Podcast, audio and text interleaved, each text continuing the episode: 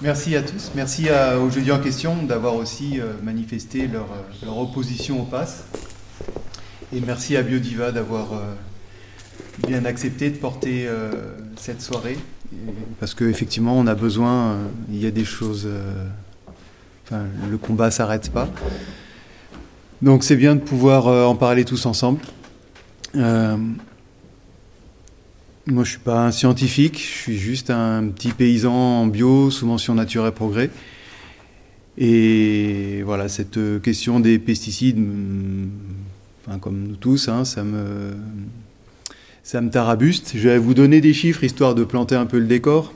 Parce que je suis pas. Tu peux l'avoir un petit peu, parce qu'on n'a pas de micro. Et... Ouais. Ok.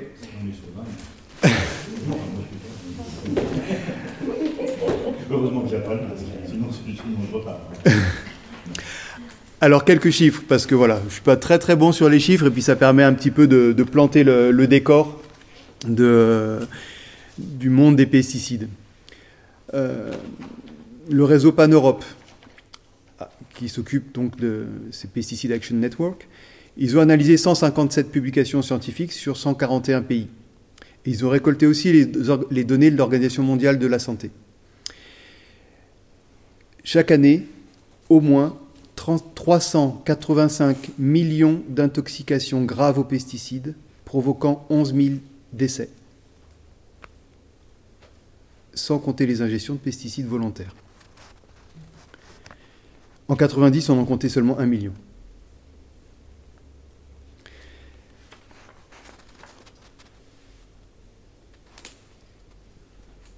Là, en 30 ans, la consommation de pesticides en Europe, dans le monde, pardon, a bondi en moyenne de 81%. Donc c'est aussi bien la baisse en Europe de 3% qu'une augmentation de 484% en Amérique du Sud. Donc les premiers exposés, 860 millions d'agriculteurs et qui utilisent ces produits. 43,6% de ces 860 millions d'agriculteurs seraient victimes chaque année d'une intoxication grave. Bayer, Sagenta et compagnie, c'est au moins un tiers de leur chiffre d'affaires réalisé grâce à la vente de pesticides considérés comme extrêmement dangereux pour la santé et l'environnement, dont l'utilisation est interdite en Europe, mais pas leur production. Comme vous le savez, on en a parlé il n'y a pas très longtemps.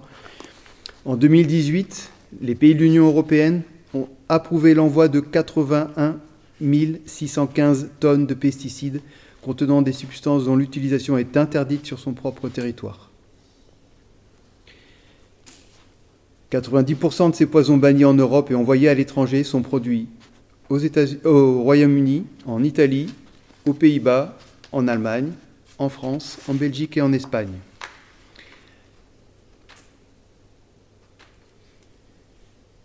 Dix ans après le Grenelle de l'environnement, on a enregistré une hausse de 21% de la consommation de pesticides. Vous voyez que les, bonnes mesures euh, prises et les bonnes décisions, c'est suivi d'effets. Une université à Sydney a publié dans Nature Geoscience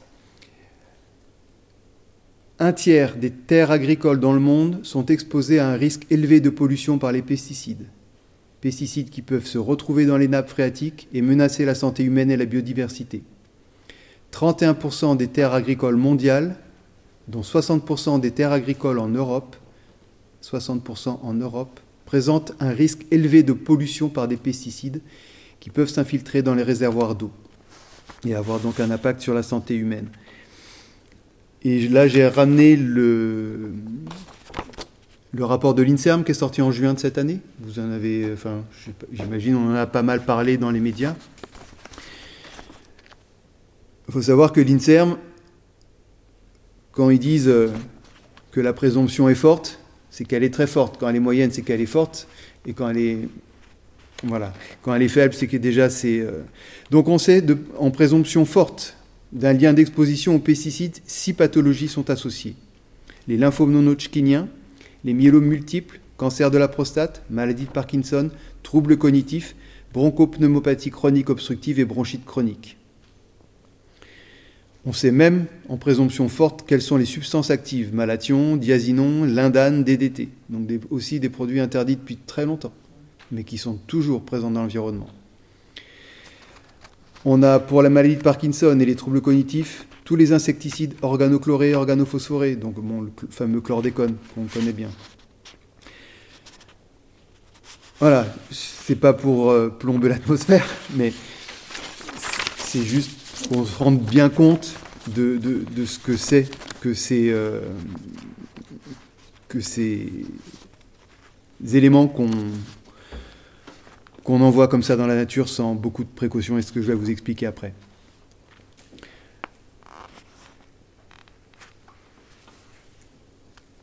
Du coup, je vais vous raconter l'histoire de, Secret Toxique. Alors, Secret Toxique, c'est une coalition d'associations. Alors, moi, je vais vous dire comment est venue euh, l'idée de mon côté. Donc, moi, je, donc, je suis paysan nature et progrès, puis j'avais euh, des quelques représentations au niveau national. Donc, c'est comme ça que j'ai porté le bazar. Et en. Voilà, ce qui m'a. C'est en 2017, si je me souviens bien ou 2018, 2018, il y a eu deux actions en justice qui ont été menées au niveau européen. Il y a eu déjà une, une plainte qui a été déposée par un collectif de citoyens porté par une juriste pour inaction climatique. Donc je me dis, ah, ça c'est pas mal. Et le 20 et quelques juillet euh, de la même année, 2018, il y a eu le, la Cour de justice de l'Union européenne a rendu son avis sur les VRTH et les a considérés comme OGM, qui a découlé sur pas mal d'actions euh, enfin de suite en France. Et je me suis dit, mais dans une démocratie, malheureusement, on voit bien que le pouvoir exécutif, le pouvoir législatif, ça finit toujours par bloquer, même si on arrive à pousser pour qu'il y ait une loi qui passe dans un Parlement, on voit que la multiplicité des, des amendements fait que tout ça s'est dénaturé. Et je me suis dit, du coup, le troisième pouvoir d'une démocratie, quand il fonctionne encore, c'est la justice. Et je me suis dit que c'était peut-être le seul moyen. Et euh, donc j'ai proposé cette action à Nature et Progrès. Et on a invité notre avocat qui est euh, maître Guillaume Tumrel, qui est aussi l'avocat des faucheurs volontaires, qui a été aussi l'avocat de la conf, pour voir ce qu'on pouvait faire. Et à l'époque, donc en, février 2019, euh, quand il est venu nous présenter tout ça, malheureusement, il n'y avait rien de... Parce que la chose que je me disais, c'est que s'attaquer molécule par molécule, il nous faut 10 ans, 15 ans, 20 ans pour en abattre une. Pendant ce temps, il y en a 20, 30, 40 qui sont mises sur le marché. C'est un combat sans fin et on n'y arrivera jamais. Donc moi, ce que je voulais vraiment, c'était quelque chose qui attaque le système en entier. Sauf qu'on n'avait pas de moyens légaux, enfin, on n'en avait pas identifié, parce qu'il existait déjà, tout compte fait. On n'avait pas de moyen légal de le, faire. Donc on avait imaginé d'autres actions aux côtés d'épisseurs involontaires de glyphosate, etc. Et par contre, l'action d'épisseurs involontaires de glyphosate est arrivée entre-temps. Enfin, elle avait déjà commencé. Et ce qui a, et si, voilà, pour ceux qui connaissent l'histoire, il y a eu le, procès de foi suite à un badigeonnage de, de peinture sur des bidons de Roundup dans une jardinerie euh, à Foix, en Ariège, qui a déclenché un procès. Sauf que l'action de, défense des accusés a été de démarrer, donc de faire des analyses d'urine devant huissier et d'analyser ces fameux bidons de Roundup devant huissier. Les analyses d'urine, ben, vous savez le résultat, elles ont montré des fortes concentrations de glyphosate on avoir des taux euh, effrayants chez tous les accusés. Et, euh, les bidons de, Roundup contenaient de l'arsenic, des hydrocarbures aromatiques polycycliques, cancérigènes, pas déclarés, pas sur l'étiquette. Donc le juge euh, du tribunal de foi s'est déclaré en fait incompétent. Il a posé une question de constitutionnalité à la Cour de justice de l'Union européenne, parce qu'il ne savait pas si devant lui il avait des délinquants ou des lanceurs d'alerte. Donc ça a été plaidé devant la CJUE par euh, Maître Tumrel, et on a eu le, rendu de, euh, de la Cour de justice le 1er octobre 2019. Et la Cour de justice a dit, Le règlement européen, il est vachement bien fait. Sauf que si ces choses-là arrivent, c'est qu'il n'est juste pas appliqué. Donc c'était tout ce qu'il fallait lire en fait entre les lignes et la Cour de justice nous explique très très bien comment il faut toutes les procédures à suivre pour mettre un, produit sur le marché. Ça va des études indépendantes, ça va de la prise en compte de toute la littérature scientifique, ça va sur l'analyse de la formulation complète en toxicité à long terme et en cancérogénicité, etc. etc. Donc on s'est dit, si on arrive avec des bidons qui contiennent des produits pas déclarés, toxiques, on savait qu'il y avait plein de choses qui n'allaient pas. Et puis il y avait aussi euh, la réautorisation en 2018 du glyphosate, du fameux glyphosate. On ne devrait jamais dire glyphosate. C'est pas le glyphosate qui est utilisé, c'est le Roundup, enfin le Roundup ou un autre produit à base de glyphosate.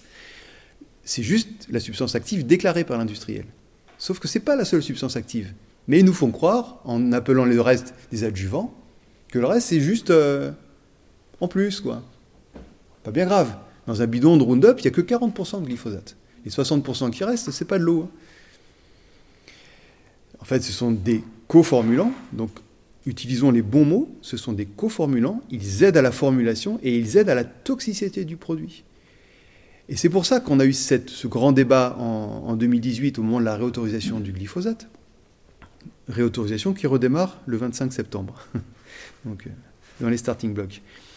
Parce que le Centre international de recherche sur le cancer disait le Roundup est cancérigène, mutagène, reprotoxique, et l'EFSA, donc l'Agence européenne de sécurité alimentaire en charge de valider, disait le glyphosate n'est pas cancérigène. Vous voyez, il ne parlait pas de la même chose.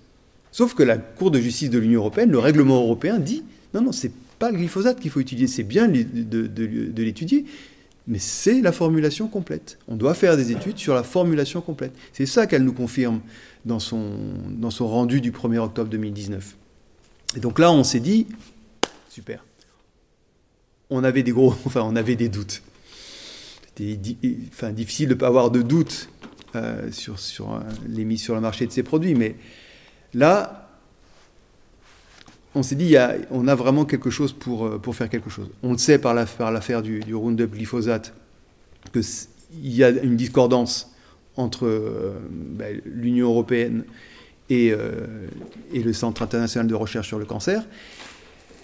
Et ce qui s'est passé, c'est qu'en 2020, Gilles-Éric Serralini et Gérald Ginger ont sorti une étude, parce que suite à l'interdiction du Roundup, enfin à base de glyphosate, dans les jardins pour les particuliers, dans les collectivités, sont apparus sur le marché des produits tout beau, tout propre. Enfin, a priori, tout beau, tout propre. Il y avait marqué acide acétique.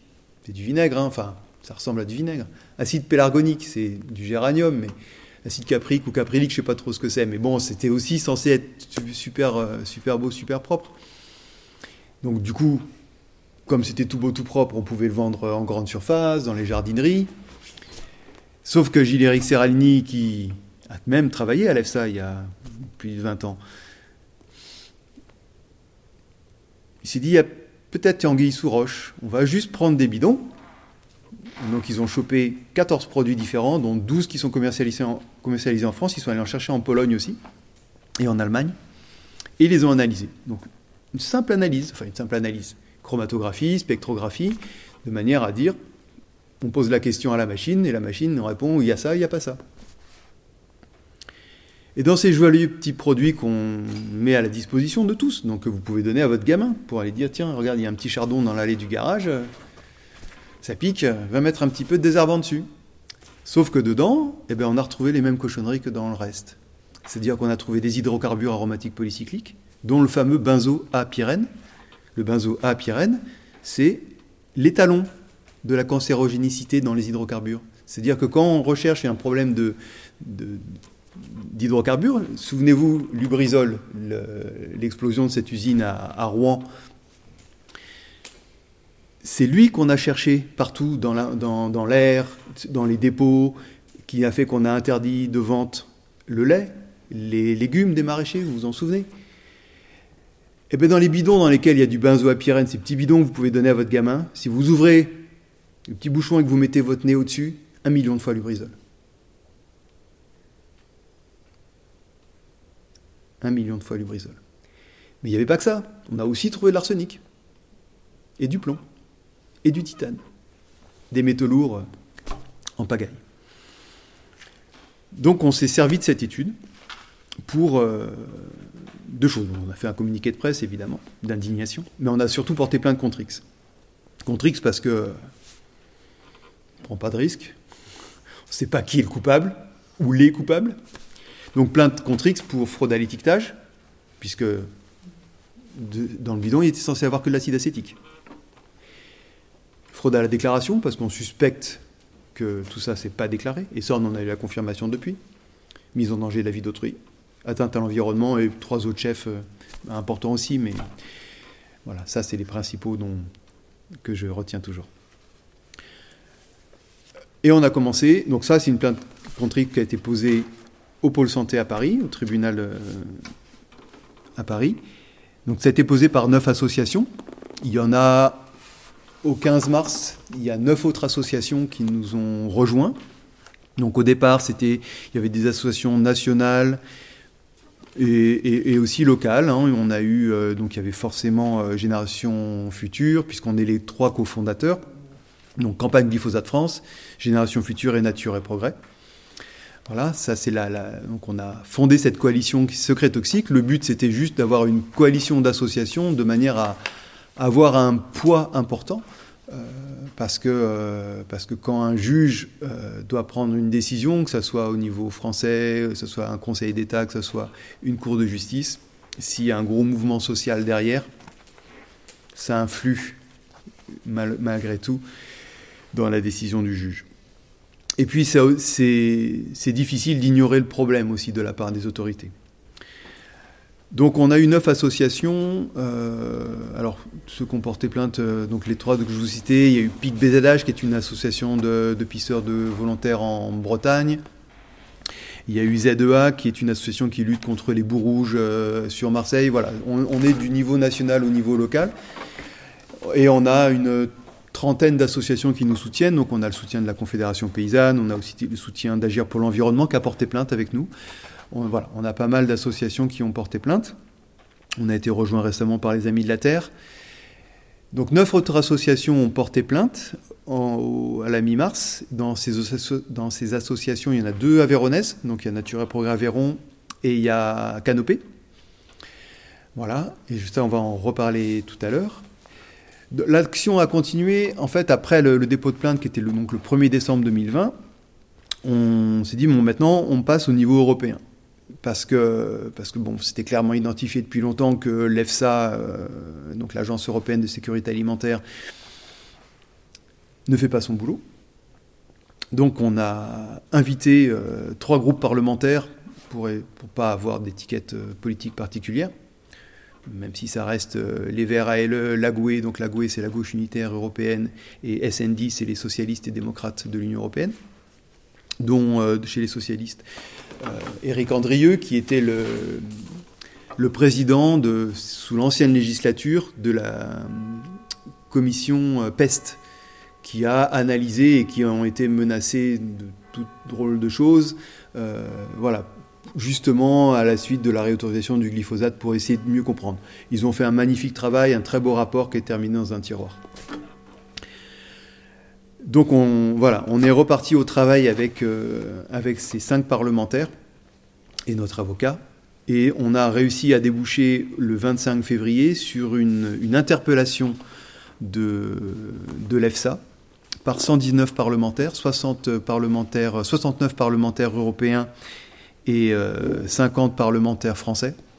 Donc on a eu des sénateurs, des députés français et une, 69 euh, parlementaires européens. Ça allait vraiment dans les trois groupes parlementaires et dans tous les pays de l'Europe. Il y avait vraiment tout le monde était représenté. Ça a débouché sur quoi? Ça a débouché sur, déjà c'était très intéressant parce qu'on interpelle l'EFSA et c'est l'ANSES qui nous répond. Alors l'ANSES c'est l'Agence nationale de sécurité alimentaire. Donc ça a commencé donc à inquiéter du monde, puisque vous sonnez à une porte et puis c'est une fenêtre qui s'ouvre là. Et, donc tout de suite pour nous assurer qu'ils faisaient bien leur travail. Sauf que depuis la sortie de l'étude du 23 octobre, il ne s'est rien passé. On a porté plainte, ni l'ANSES, ni l'EFSA ne s'est préoccupé de remettre en question ces autorisations de mise sur le marché. Ces produits, vous les trouvez toujours aujourd'hui en jardinerie, rien ne s'est passé. Donc on a ignoré l'ANSES et on a attendu que l'EFSA se manifeste. Ce qu'elle a fait, elle nous a invités à d'abord une réunion de travail. Enfin, il devait y avoir deux volets, un volet scientifique, un volet politique. Pour le moment, on n'a fait que le volet scientifique qui a duré deux réunions de deux heures, pour lequel on leur a préparé tout un joli panel de questions. Et si vous voulez voir ce que c'est qu'un contemplage de chaussures euh, quand on pose des questions, c'était très intéressant. Vous les verrez parce que tout ça, ça a été, on les a ils ont voulu nous piéger et c'est nous qui les avons piégés. En fait, ils nous ont, euh, ils nous ont dit Ah oui, mais c'est une très bonne idée, on va faire une, une réunion publique à laquelle vous pourrez participer et on invitera tous les gens intéressés. On s'est dit ben, Ce format-là, ça va essayer de simple. Plein de gens vont poser des questions, on va être noyés dans le bazar, ils répondront ce qu'ils voudront, on ne pourra pas les contrarier et ça ne va pas le faire. Donc on dit ben, Ok pour la discussion publique mais il n'y a que nous et vous. Donc ils ont accepté. Donc on a fait une réunion où il y avait eux, donc le, le sous-directeur ou directeur adjoint, je sais pas, et les, un chargé de com, et puis les, euh, un panel d'experts, et puis nous en face, euh, bon l'avocat il était en, en coulisses, mais euh, nous les associatifs, les parlementaires, etc. Et là on a des belles réponses, franchement, Enfin, c'était, sympa de leur part parce qu'ils nous ont donné effectivement tout ce qu'il nous fallait pour pouvoir aller devant la Cour de justice de l'Union européenne. Maintenant, il faut qu'on puisse travailler ça. Parce que, comment fonctionne le. Donc, je vous en ai jeté un petit mot tout à l'heure. Quand, un, industriel veut mettre un produit sur le marché, il fait une déclaration de substance active. Ce que je vous disais tout à l'heure. Sauf que c'est, c'est bien en soi de savoir quel est le produit qui va, soi-disant, tuer la plante, tuer l'insecte ou euh, tuer le champignon. C'est bien de le savoir, c'est bien de savoir sa dangerosité ou pas et quel est son niveau. Sauf que c'est jamais la formulation. Et la réglementation impose qu'il y ait une étude sur la formulation complète. Donc sur la substance active, il y a des études. Il y a toute une partie de. Il y a pas mal d'études qui sont faites en toxicité à long terme, en cancérogénicité, etc mais jamais sur la formulation complète, alors que c'est imposé par la réglementation. Donc vous imaginez bien, vous pouvez étudier du soufre, vous pouvez étudier du salpêtre, vous pouvez étudier du charbon séparément. C'est nickel, vous les mettez ensemble, vous avez de la poudre à canon. Et donc l'industriel était obligé de, alors ça aussi on le découvre, hein, c'est très intéressant, de déclarer une formulation représentative. Alors une formulation représentative, c'est quand on va le mettre sur le marché, ça va grosso modo ressembler à ça. Mais, parce qu'on est dans le nord de l'Europe, parce qu'on est dans le sud de l'Europe, parce que là c'est plutôt humide, parce que là c'est plutôt sec, la formulation peut changer. Et ça. Mais même sur cette formulation représentative, il n'y a rien. Il n'y a rien. Alors à la deuxième réunion, on a réussi à leur faire cracher le morceau. Comment ils font? Parce que ils nous ont quand même dit parce que la question qu'on leur a posée, mais si vous n'avez pas de données, comment vous pouvez autoriser le produit? Alors là, pour regarder les chaussures, c'était pas mal. Voilà. Pas de réponse. Ils autorisent un produit, ils n'ont pas les données. Alors ils nous ont dit des choses dans la deuxième réunion. Ils nous dit on fait des modélisations. C'est-à-dire que l'industriel a déclaré que dans son produit formulation représentative, il y aurait ça, ça, ça et ça et ça. Donc ils vont chercher dans la liste de l'ECA, donc l'ECA c'est l'agence européenne des produits chimiques. Donc ils savent que celui-là il est dangereux pour ça, qui provoque ça. Et puis que celui-là il provoque ça et que éventuellement ces deux-là mélangés ils peuvent provoquer ça. Donc il faut des modélisations théoriques. Enfin, vous voyez bien, avec, rien qu'avec le, le, les rapports du GIEC qui font des modélisations, qu'ils n'arrêtent pas de les changer, qu'ils n'arrêtent pas de bouger, qu'il n'y avait jamais rien de fixe, ben, la chimie, je suis désolé, c'est pareil malheureusement, parce que un peu plus d'une chose dans, une formulation, ça change la nature du produit. Et en plus, ils nous ont même avoué que, ça c'était fabuleux, ça c'était la dernière réunion, ils nous ont dit, mais pourquoi utiliser la formulation? Parce que de toute façon, dans le temps, elle change.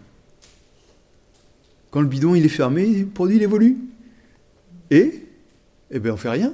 On n'étudie pas. Mais, euh, on leur a posé la question, mais quand même, sur la formulation représentative, pour avoir des tests euh, en laboratoire. Vraiment savoir ce que provoquent ces produits. Ils l'ont fait sur, la sur les principes actifs. Pourquoi vous ne faites pas sur la formulation active? Et à chaque fois, ils nous ont répondu, à chaque fois qu'on leur, on leur posait la question sur la formulation représentative, ils nous répondaient Oui, mais s'il fallait étudier toutes les représentations, vous imaginez tous les rats qu'il faudrait assassiner en laboratoire L'EFSA s'est engagé au bien-être animal et à limiter les, les, expérimentations sur les, sur les animaux. Donc vous préférez les faire sur les humains. Là, là, là, moi, Benoît Biteau, pour ceux qui le connaissent, qui est député européen euh, qui est en, en, Charente, là, il a explosé, quoi. Et là, il a tapé sur la table et je veux dire, à un moment donné, il faut arrêter, quoi.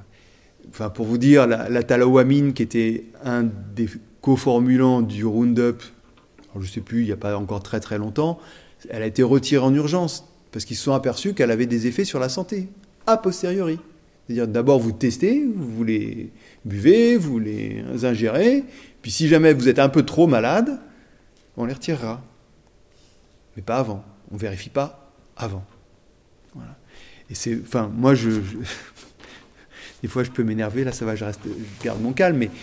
Et, ça, pendant 4 heures de, de discussion, c'était que des, des, aveux comme ça, quoi. Rien n'est fait sur la toxicité à long terme, sur la cancérogénicité de ces formulations complètes qui arrivent sur le marché. Vous n'avez jamais une molécule active seule qui arrive en pulvérisation dans un champ, etc. C'est toujours une formulation il n'y a rien, absolument rien qui est fait.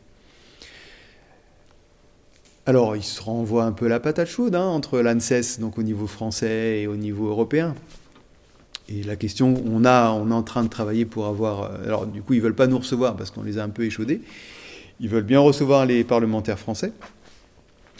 Et. Euh, mais voilà la question qu'on leur a posée, enfin, une des questions qu'on va leur poser, mais s'il n'y a pas d'études au niveau européen de la formulation complète, vous n'êtes pas censé ignorer la loi. Pourquoi vous autorisez?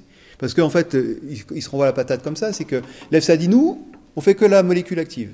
C'est euh, à charge du, du pays membre de faire l'étude sur la formulation. Et l'ANSES dit on le fait. Alors on dit ok, envoyez-nous les dossiers on va les regarder. Donc on a réussi à avoir, euh, on en a déjà trois qui sont tombés, je crois qu'on a refait des demandes là. On aura demandé une douzaine de, ben, les 12 produits qui sont commercialisés en France qu'on a eu, plus trois produits, je crois, ou deux, à base de vraiment de glyphosate, parce que comme forcément la réautorisation arrive, on voudrait voir ce qu'il y a vraiment dans les dossiers. Et dans les trois premiers dossiers, ben, il n'y a rien. quoi. C'est triste à dire, mais il n'y a rien. Donc vous avez des produits qui arrivent en vente et en utilisation. Donc euh, qu'on ne s'étonne pas des chiffres que je donnais tout à l'heure, des maladies. Quand j'ai préparé la première conférence que j'ai faite, je suis allé sur le site de Phytovictimes et du collectif de soutien aux, victimes des pesticides de l'Ouest, qui, sont, euh, ont porté plainte à nos côtés et qui nous soutiennent.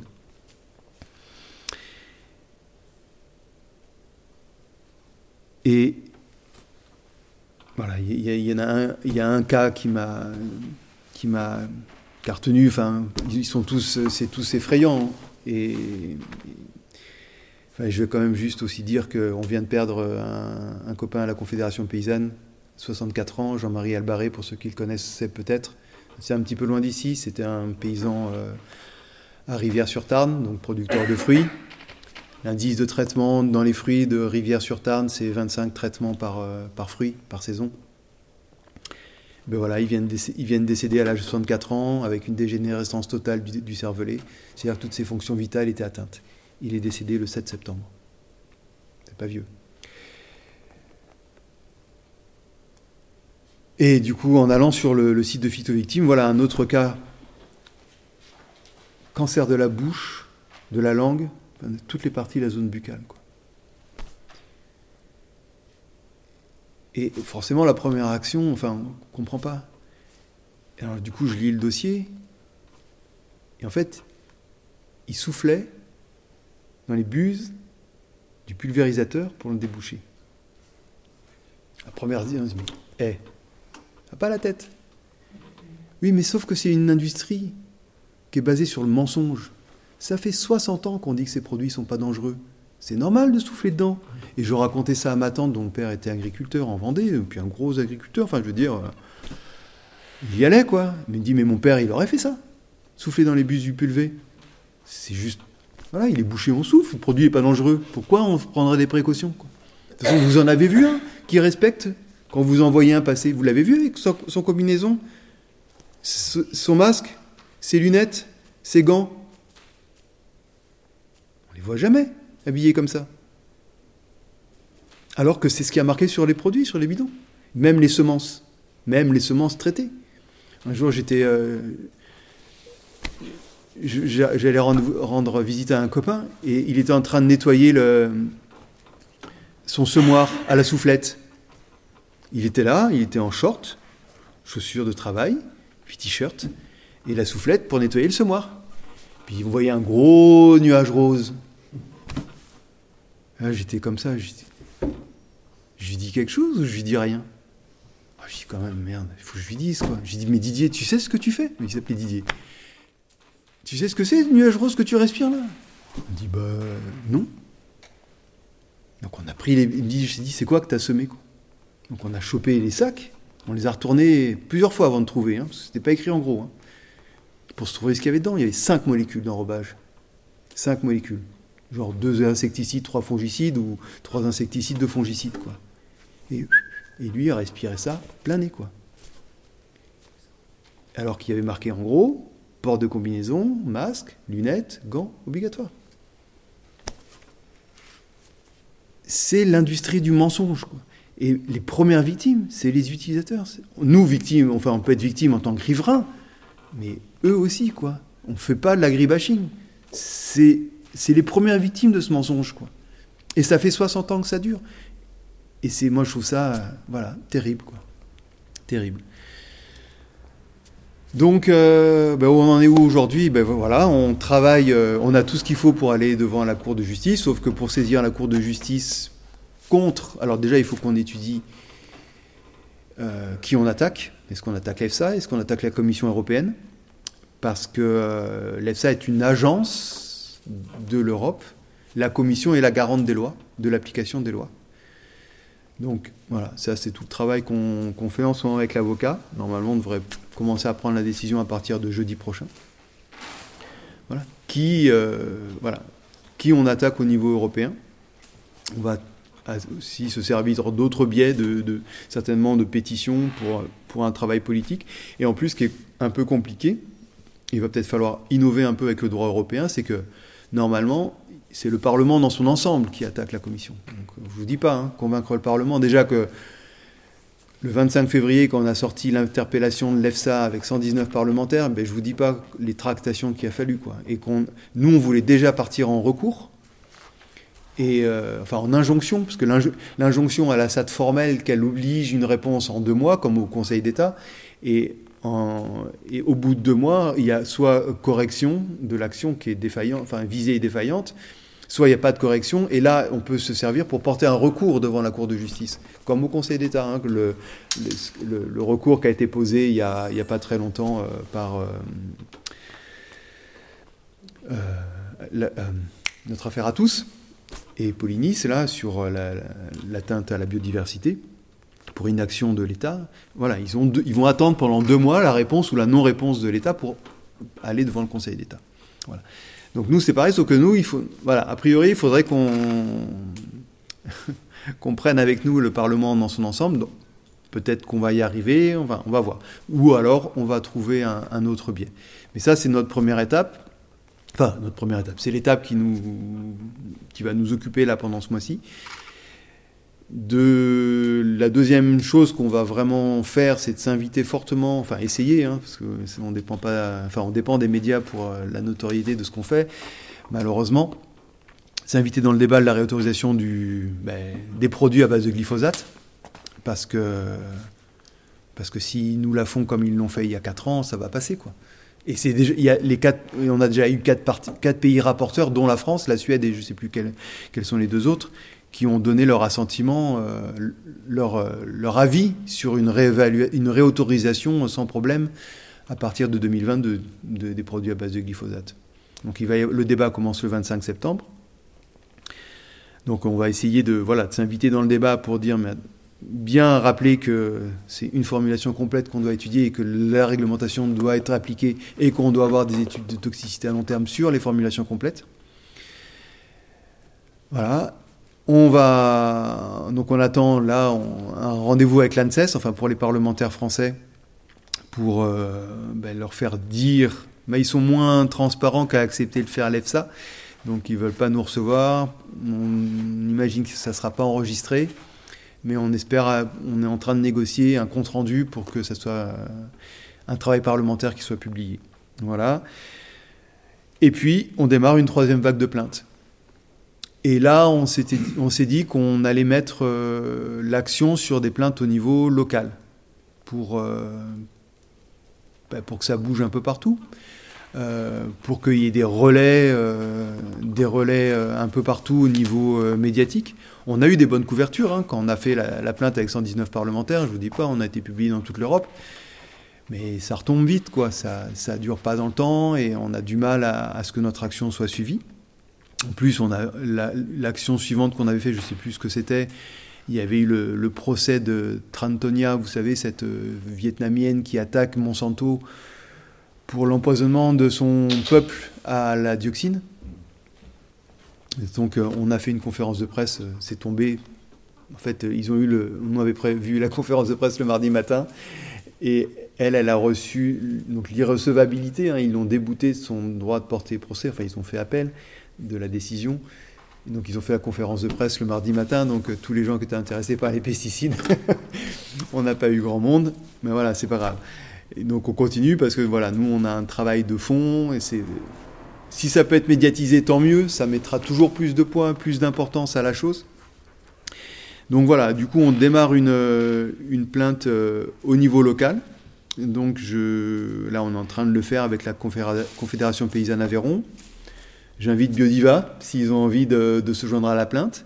Normalement Alternabio euh, se joint à la plainte. Donc il faut qu'on coordonne tout ça. On a préparé un kit assaut dans lequel il y a tout, la procédure à suivre, toutes les informations, l'étude de Gilles-Éric Serralini, tout ce qu'on a fait avant, etc. etc. Voilà. Donc euh, ben, voilà, et puis on essaiera de. Voilà, si, si ça se fait.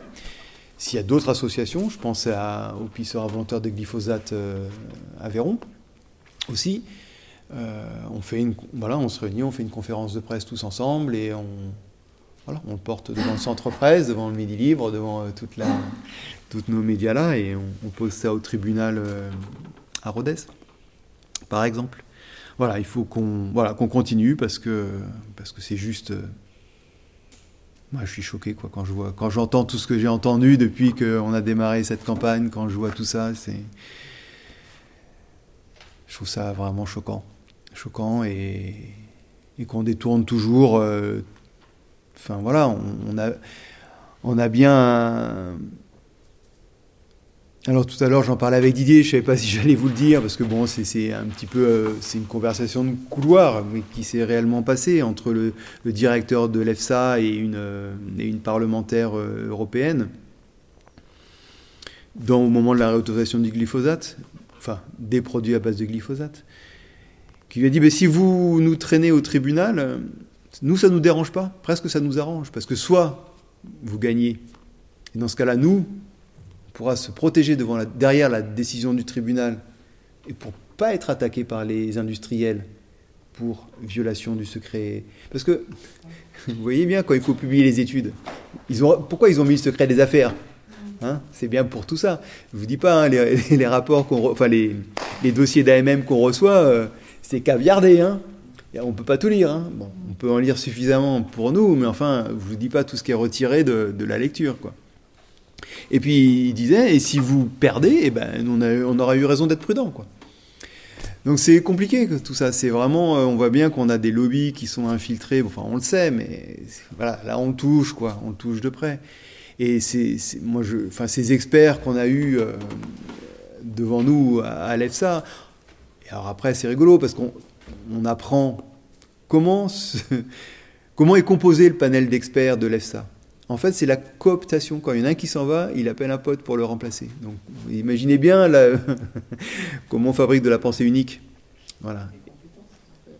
voilà. Après, si vous voulez faire des liens avec les vaccins euh, et la crise du corona, bah, vous pouvez le faire. Mais ça fonctionne pareil, malheureusement. Hein, on a un cercle de, de gens qui pensent de la même façon. Dès que quelqu'un pense différemment, on le met à l'écart. Et voilà, LFSA, on en a la preuve. En plus, on sait que ce sont des experts. Alors, Gilles-Éric Serralini, qui n'est pas toujours très tendre avec ses collègues quand il, quand il les méprise pour, euh, pour justement ces choses affreuses qu'ils font, euh, il dit de toute façon, s'ils sont arrivés là, c'est qu'ils étaient mauvais. il y a été lui aussi, mais, euh, mais il a quitté il a claqué la porte parce que c'était inacceptable le, fonctionnement de, l'agence européenne. Mais euh, ils sont mal payés, ils sont mal payés et on le sait, le Pan Europe, donc le Pesticide Action Network, a, sorti un rapport qui montre toute la collusion entre les, scientifiques de l'EFSA et l'industrie chimique. Si vous voulez le lire, moi je peux, je peux vous le passer.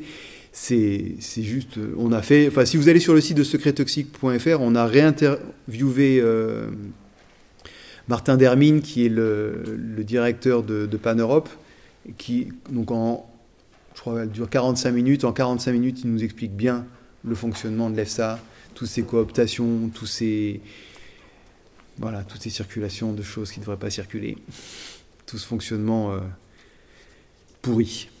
Voilà. Euh, mais bon, au niveau français, c'est la même chose. Euh, cet été, il y a eu un, débat sur, et puis j'arrêterai là après ça, mais sur France Inter, dans les, débats de midi, là, le 25 juillet, je crois, de mémoire. Il y avait quatre personnes. Il y avait Benoît Biteau, donc qui est parlementaire européen qui bosse avec nous. Il y avait Jean-Marc Bonmatin, qui est un toxicologue.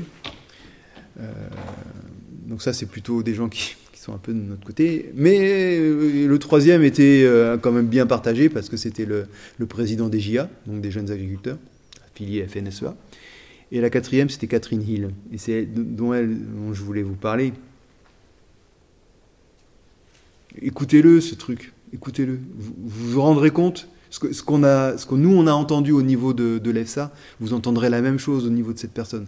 Moi, dès qu'elle a commencé à faire deux réponses, donc j'écoutais ça sur mon téléphone, j'étais en train de cueillir des framboises, j'ai tapé Wikipédia, je dis qui c'est Qui c'est Ah, t'as travaillé à l'ANSES, et puis tu travailles à l'INSERM, et tu fais de la statistique. Elle, était, a été capable de dire, dans les choses qui m'ont le plus choqué, quand Jean-Marc Bonmatin, toxicologue, parlait de la dangerosité des molécules, il disait, mais de toute façon, et on l'a déjà entendu de la part de, politiques, mais de la, part d'une scientifique, je trouve ça affligeant. Mais si vous buvez trop de jus de carotte, vous pouvez en mourir. D'accord. Et euh, l'autre chose qu'elle a dit, j'ai trouvé ça très intéressant, euh, par rapport à l'augmentation des lymphomes non-hodgkiniens chez les utilisateurs de pesticides, et ça, c'est, je veux dire, les chiffres sont ceux de la. Enfin, je les connaissais pour la vallée du Rhône, voilà, où il y a énormément de travailleurs de, des arbres fruitiers qui, qui épandent ces produits-là. Donc là, on sait qu'on a une augmentation euh, très importante euh, des cancers du sang, donc des lymphomes. 20%. Elle a dit c'est pas significatif. Ça, ça met une alerte, mais c'est pas significatif. C'est-à-dire que ce n'est pas significatif, c'est qu'on n'en prend pas compte.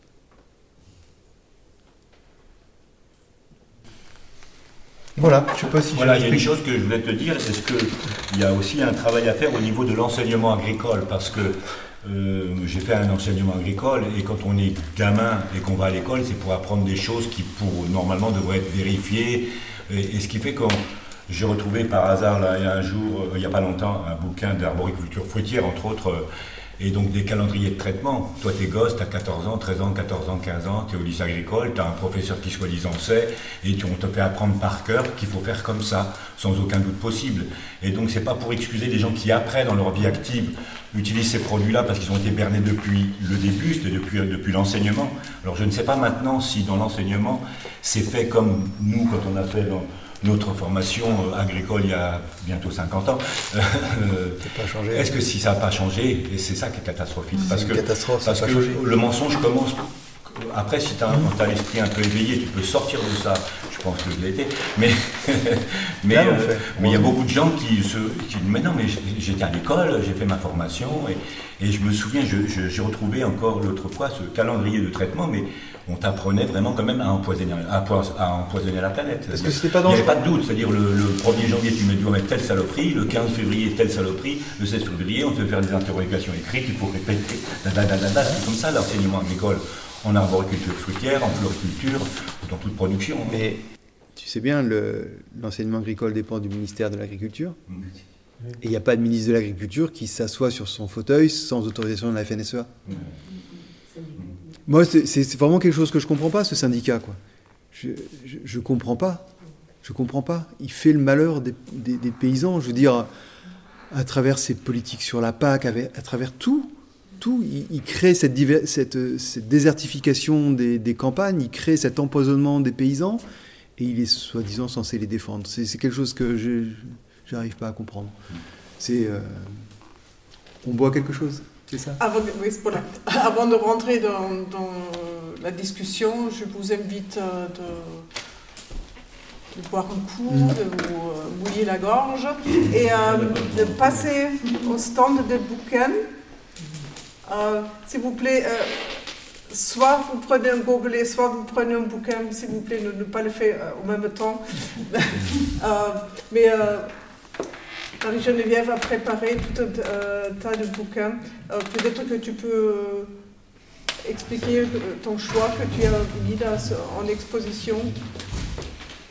Non, c'est son choix. Ah, c'est son choix, lui. J'ai rajouté quelques petites choses, mais du coup, j'ai voilà, regardé aussi ce que tu avais rajouté. On a essentiellement deux, trois personnes, quatre personnes qu'on retrouve dans les noms. Gilles-Éric Serralini, Marie-Monique Robin, François Veyrette, Fabrice Nicolino, qui sont les quatre personnes qui ont le plus dénoncé la dangerosité de la chimie. Euh, ça va à la dénonciation de la chimie. Ce qui est intéressant chez dans le dernier bouquin de Gilles-Éric Serralini, l'affaire Serralini à la lumière des Monsanto Papers, pourquoi j'insiste là-dessus? Parce qu'à chaque fois que vous parlerez aujourd'hui de Serralini, il y aura toujours quelqu'un dans la salle, je suis content que personne ne l'ait fait encore. Oui, mais quand même, Serralini, son étude sur les rats, vous vous en souvenez, en 2015 Étude dépubliée, mais republiée. Mais tout le monde a retenu quoi? Qu'elle avait été dépubliée, parce qu'elle a été dépubliée à grand renfort médiatique. Par contre, quand elle a été republiée, personne n'en a parlé. Quand les Monsanto Papers ont été révélés, je, suis mauvais sur les chiffres, je, crois que c'est 20 ou 30 000 fois que le nom de Serralini apparaît dans les Monsanto Papers. François Verrette, avec qui on bosse, il me dit Moi j'étais jaloux. 500 fois on a cité mon nom. Voilà, c'était quelqu'un qu'il fallait. Serralini, c'est un scientifique de renommée mondiale. C'est des, des, dizaines et des dizaines de publications qu'il a à son actif. Et quand on publie en scientifique, c'est un comité de lecture. C'est pas juste, euh, tiens, je sors un papier, je le mets dans le journal. Il y a un comité de relecture et c'est validé par un comité de lecture scientifique avant d'être euh, publié. Ce qu'on découvre dans les Monsanto Papers, c'est que donc il y avait le comité de lecture qui a publié dans Food and Chemical, qui est vraiment la revue de référence sur la toxicologie, euh, donc c'est anglais ou américain. Alors est-ce que c'était celui, à ce moment-là, il n'avait pas d'influence, ou il y a eu un changement de directeur de publication? Bref, celui qui a fait ordonner la dépublication, ben on découvre dans les Monsanto Papers qu'il est payé par Monsanto Bayer. Mais discriminer, discriminer, discriminer, il en restera toujours quelque chose. Donc je, voilà, du coup, l'affaire Serralini à, la, lumière des Monsanto Papers, voilà, ça explique aussi ce, qui suspecte être une tentative d'assassinat, puisqu'il a, il a été gravement blessé dans le métro londonien. Voilà, donc c'était euh, une extremis. Mais euh, voilà, après, tous les livres, euh, voilà, que ce soit Marie-Monique Robin ou Fabrice Nicolino, selon ce que vous aimez, ils sont tous très très intéressants. On fait une courte pause et on revient. Si, euh,